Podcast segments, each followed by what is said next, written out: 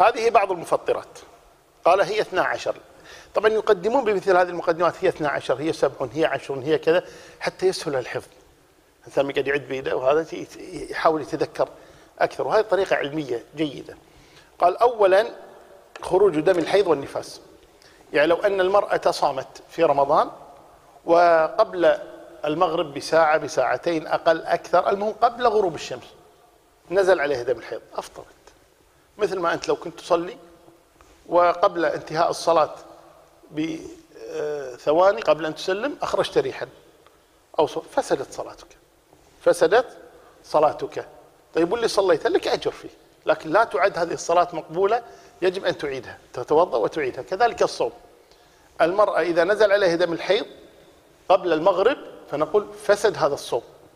لك أجر ما صمتيه من الفجر إلى الآن. لك أجر. لكن ليس لك أن تكملي الصوم وعليك أن تقضي هذا اليوم. إذا الح... والنفساء كذلك. الحاض والنفساء يفسد صومهما بالحيض والنفاس. الموت كذلك الموت مفسد للصوم. إذا مات الإنسان مثلا العصر في رمضان العصر هذا اليوم لا يعتبر صامه لا يعتبر صامه لكن لا يطعم عنه انتهى اليوم. لكن لو قدر أنه صايم نذر واحد صايم نذر. في ناس تنذر؟ في ناس تنذر. واحد قال نذر علي أصوم ثلاث أيام.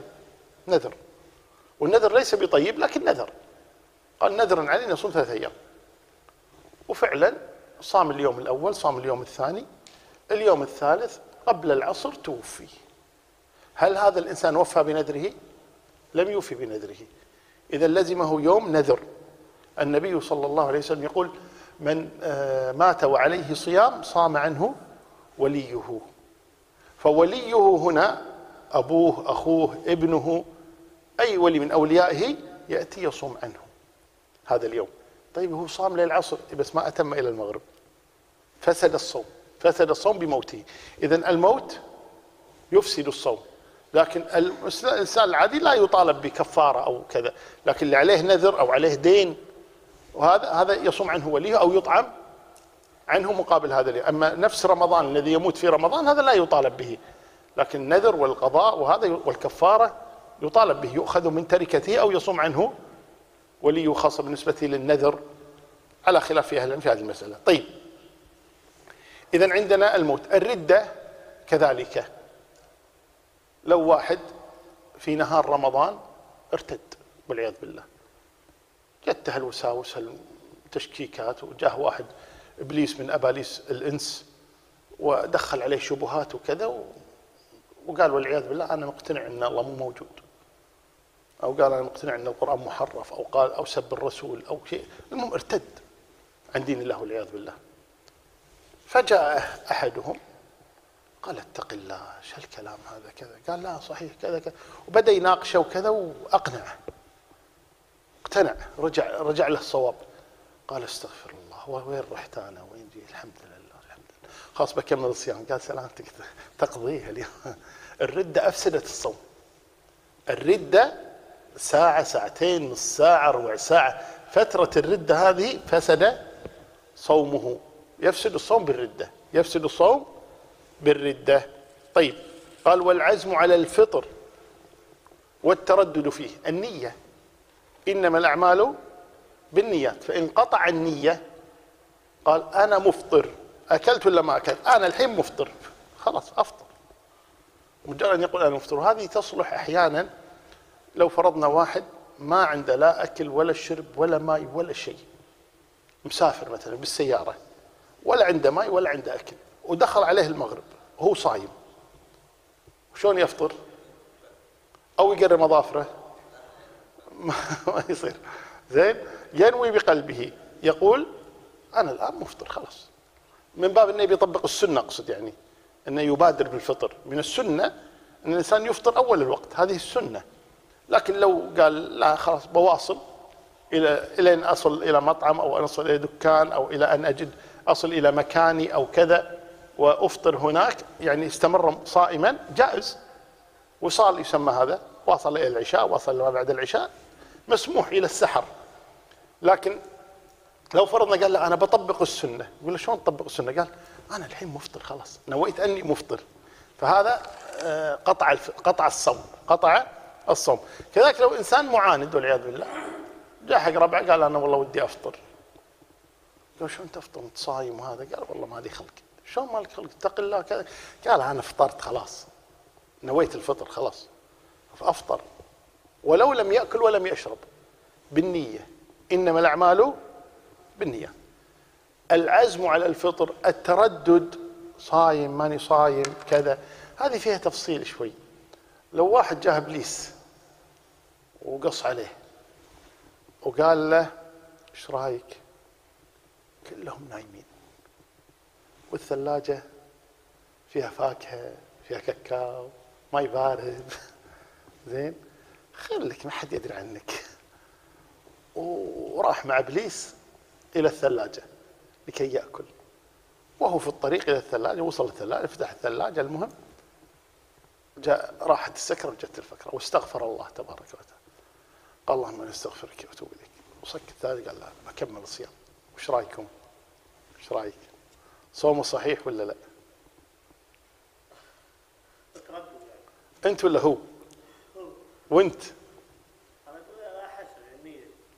النية راح الثلاجة وبعدين استغفر صومه صحيح؟ هل يتردد في النية؟ إيه شو الرأي؟ ها شو الرأي؟ يعني فاطر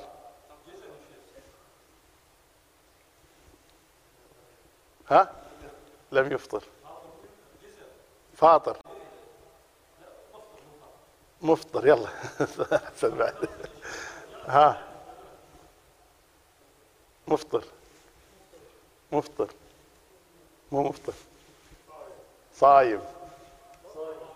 ها؟ صايم. مفطر. مفطر. مفطر. طيب على كل حال فيها خلاف بين أهل العلم. هناك من أهل العلم من قال يعتبر مفطرا لأنه قطع النية أو تردد في النية. النية لم تثبت. يجب أن تكون نية متواصلة إلى نهاية اليوم. وبعضهم قال هذا لم يفطر بعد هذا تردد. جاءه إبليس افطر لا تفطر افطر لا تفطر واتقى الله وكمل صيامه والذي تميل إليه نفسه أنه ليس بمفطر وأن صومه صحيح. لكن هناك من أهل العلم المذهب أنه يفطر. المذهب أنه مفطر. نعم.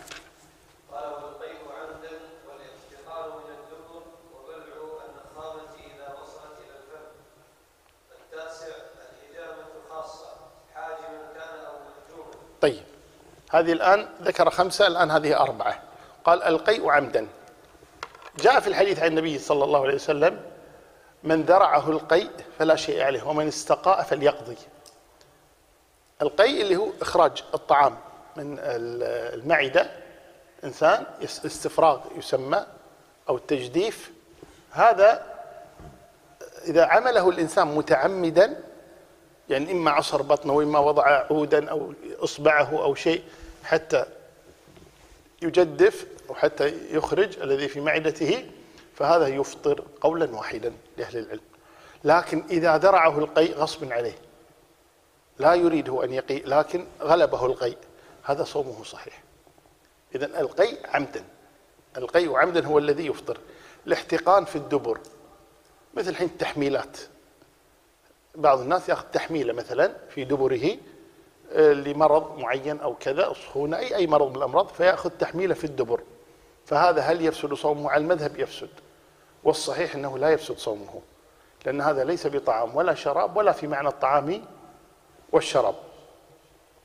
آه، كذلك الحجامة. الحجامة قال حاجما كان أو محجوما.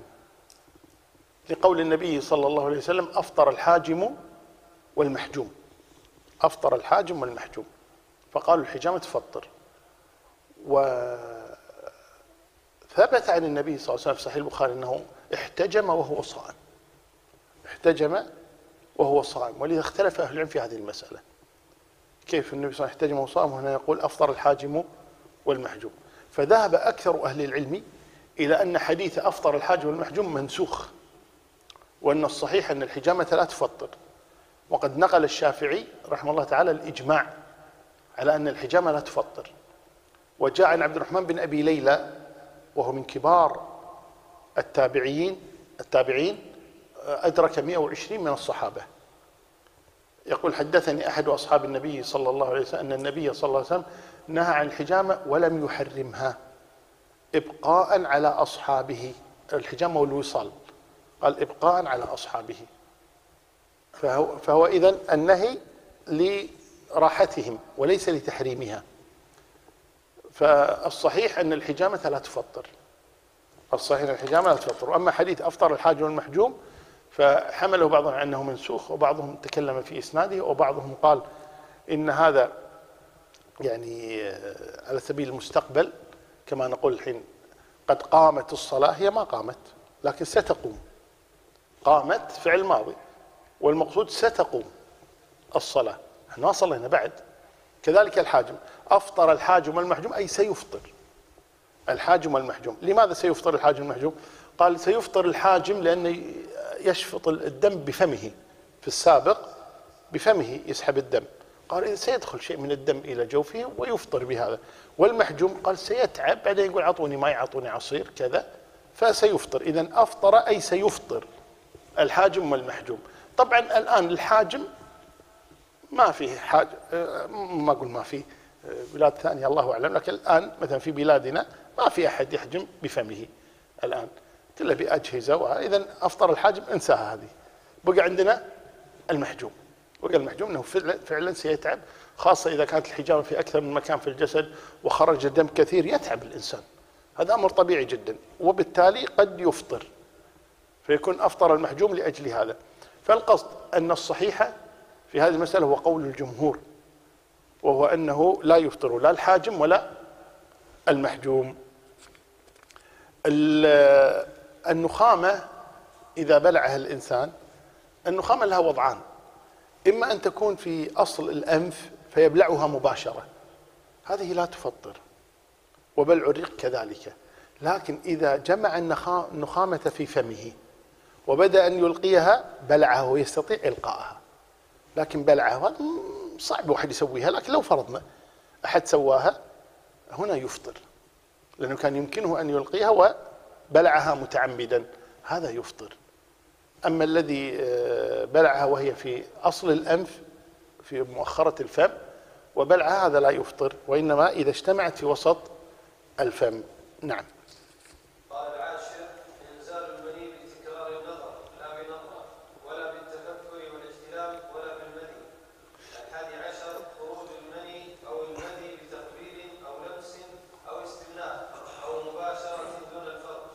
نعم. آه إنزال المني يفطر وهو الاستمناء. إخراج المني بتعمد الاستمناء هذا يفسد الصوم عند آه، الأئمة الأربعة مذهب أبي حنيفة ومالك والشافعي وأحمد أنه يفسد صومه بالاستمناء إخراج المني بتعمد. قال أو بتكرار النظر. تكرار النظر يعني نظر إلى امرأة الأصل في الإنسان إذا نظر إلى امرأة أن يصد. الأولى لك والثانية عليك. هذا الأصل غض البصر. لو فرضنا إنسان ما غض البصر بدأ ينظر ينظر إلى هذه وينظر إلى هذه وينظر إلى هذه فأمنه ونظره كان متعمدا فكأنه أنزل المنية متعمدا صار متعمدا. فبهذا قالوا إنه إيش؟ يفطر بهذا لأن هذا تعمد إنزال المني لأنه كرر النظر واشتهى ف هذا لم يترك شهوته لله سبحانه وتعالى. ولذلك جاء في الحديث يترك طعامه وشرابه وشهوته. هذا ما ترك شهوته. فهذا يفطر إذا خرج المني بتكرار النظر. قال لا بنظرة. يعني لو بعض الناس هذه حالات نادرة أن واحد نظرة واحدة يمشي وشاف واحدة صد عنها. لكن ركزت في مخه في رأسه. بدأ يتذكرها وأمنى لا ليس شيء عليه. لا لأن هذا خروج المني منه ليس بإرادته وإنما هذا رغما عنه لأنه ما تكرر النظر ولا آه، يعني آه، ركز بالنظر وكذا ولذلك لا يفطر بهذا أو التفكر واحد قاعد يفكر بالجماع يفكر بهلا يفكر بكذا أنزل لا يفطر لأنه ما في عمل معين سواه مثل تكرار النظر أو اللمس أو التقبيل كما سيأتي. طيب. قال لا, لا الاحتلام. يعني كذلك لو احتلم الإنسان نايم الظهر مثلا في رمضان قام ولا محتلم؟ ما عليه شيء صومه صحيح. لأنه بغير إرادته خرج المني بغير إرادته. ولا بالمذي كذلك لو خرج المذي من الإنسان المذي قبل المني. المذي عند الشهوة والتفكر بالشهوة أو تقبيل الزوجة أو لمسها أو كذا يخرج المذي أحيانا. فهذا لا يفسد الصوم كذلك. نعم قال الثاني عشر كل ما وصل إلى الجوف أو لا قبلها. آه عفوا. إيه بس خلاص. إذا أنا ما شرحتها. خروج المني أو المذي بتقبيل أو لمس. طيب. خروج المني بتقبيل. واحد قبل زوجته أكثر من التقبيل فخرج منه المني. هذا متعمد لإخراج المني.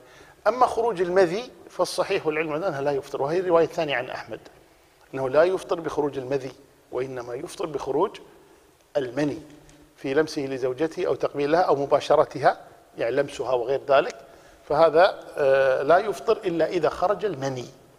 أما خروج المذي فلا يفطر معه. نعم الثاني عشر كل ما وصل إلى الجوف أو الحلق أو الدماغ من مائع وغيره فيفطر إن إن قطر في أذن- أذنيه في أذ- أذنه ما وصل إلى دماغه أو داوى جائفة فوصل إلى جوفه أو افتحل بما علم وصوله إلى حلقه أو نظر علكا أو ذاق طعاما ووجد الطعام بحلقه أو بلع ريقه بعد أن وصل إلى بين شفتيه ولا يفطر من فعل شيئا من جميع المفطرات ناسيا أو مكرها ولا ان دخل ولا ان ولا ان دخل الغبار حلقه أو الذباب بغير قصده ولا ان جمع ريقه فابتلعه. نعم. آه، أيضا من كل ما دخل الجوف. كل ما دخل الجوف يفطر الإنسان. آه، وذكر من هذا ال- القطرة. إذا قطر في فمه يفطر. إذا قطر في أنفه ووصل إلى الجوف يفطر. أما إذا قطر إلى أنفه قطرة واحدة مثلا ما وصلت حتى لو وجد طعمها المهم ما وصلت فلا يفطر. ولكن إذا قطر أكثر من قطرة في أنفه وصلت إلى الجوف يفطر. كذلك إذا قطر في الفم لأن الفم والأنف مدخل واحد. أما إذا قطر في الأذن أو العين أو اكتحل في العين فالصحيح أنه لا يفطر. أولا لأن الأذن بعيدة جدا عن الجوف. وحتى لو وجد الطعم لا يفطر لأنه لا يصل شيء. وكذا لو قطر في العين لا يصل شيء. قد سألنا الأطباء عن هذا قال لا يصل شيء. يعني التقطير في الأذن أو ال- العين لا يصل إلى الجوف أبدا. وإن وجد الطعم وإن وجد الطعم فالصحيح أنه لا يفطر تقطيره بعينه وتقطيره في أذنه لا يفطر الإنسان. آه، يقول آه، داوى الجائفة. الجائفة اللي هي الجرح الداخل. يعني مفتوح البطن مفتوح هذه جائفة. آه، يعني وصل إلى الجوف هذا معنى الجائفة. كذلك تدخل فيها الإبر الآن التي يأخذها الناس. هذه الإبر الصحيح والعلم عند الله تبارك وتعالى إذا كانت هذه الإبر مغذية فتفطر لأنها صحيح هي ليست طعام وشراب في معنى الطعام والشراب تغني عن الطعام والشراب مثل المغذي وغيره يفطر. أما إذا كانت غير مغذية فلا تفطر. مثل إبرة الأنسولين مثلا أو آه، إبرة التخدير أو كذا هي لا تفطر. ال- أما ال- الأبر التي فيها غذاء فتفطر في أبر فيتامين وغذاء وكذا هذه تفطر. الدرب هذا إذا كان مغذيا يفطر. الكمام إذا كان فيه دواء وماء يفطر. أما البخاخ هذا النفخة واحدة وهذا هذا لا يفطر. وكذلك إذا كان بس أكسجين هواء لا يفطر. ففي تفصيل هذه المسائل فما كان طعاما أو شرابا أو في معنى الطعام والشراب فإنه يفطر. وما ليس كذلك فلا يفطر. مضغ العلك يفطر لأنه تخرج منه دقائق صغيرة يبلعها الإنسان. ال- ذوق الطعام إذا احتاجت إليه المرأة أو احتاج إليه الرجل الطباخ بشكل عام إذا احتاج إلى أن يذوقه لا بأس ولا يبلع يذوق ويرميه. فهذا لا يفطر إذا احتاج إلى أما يذوق تلذذا تسع دقائق شوي لا هذا يفطر هذا. طيب أو يعرف المقادير لكن هم يبي يذوق هذا يفطر وإنما يذوق لحاجة. يذوق لحاجة ولا يبلع. كذلك لو دخل الغبار في حلق الإنسان لا يفطر لأنه بغير قصد. لكن لو فتح فمه للغبار يريد أن يدخل يفطر بهذا مثل البخور. لو استنشق البخور يفطر. لكن لو لم يستنشقه تبخر بدون ما يستنشق لا يفطر. وكذا الأمر بالنسبة للسجاير تفطر. لأنه يدخل هذا النيكوتين متعمدا. فالقصد أن كل ما دخل إلى الجوف سواء كان طعاما أو شرابا أو في معنى الطعام أو دخل إلى الفم عن طريق الفم أو الأنف فإنه يفطر. إلا ما كان بغير قصد فإنه لا يفطر. كما ذكرنا الغبار الذباب. مثل واحد فاتح حلقة دخلت ذبابة وما قدر يطلعها بلعها بلعها. صومه صحيح. لا شيء في ذلك. نعم.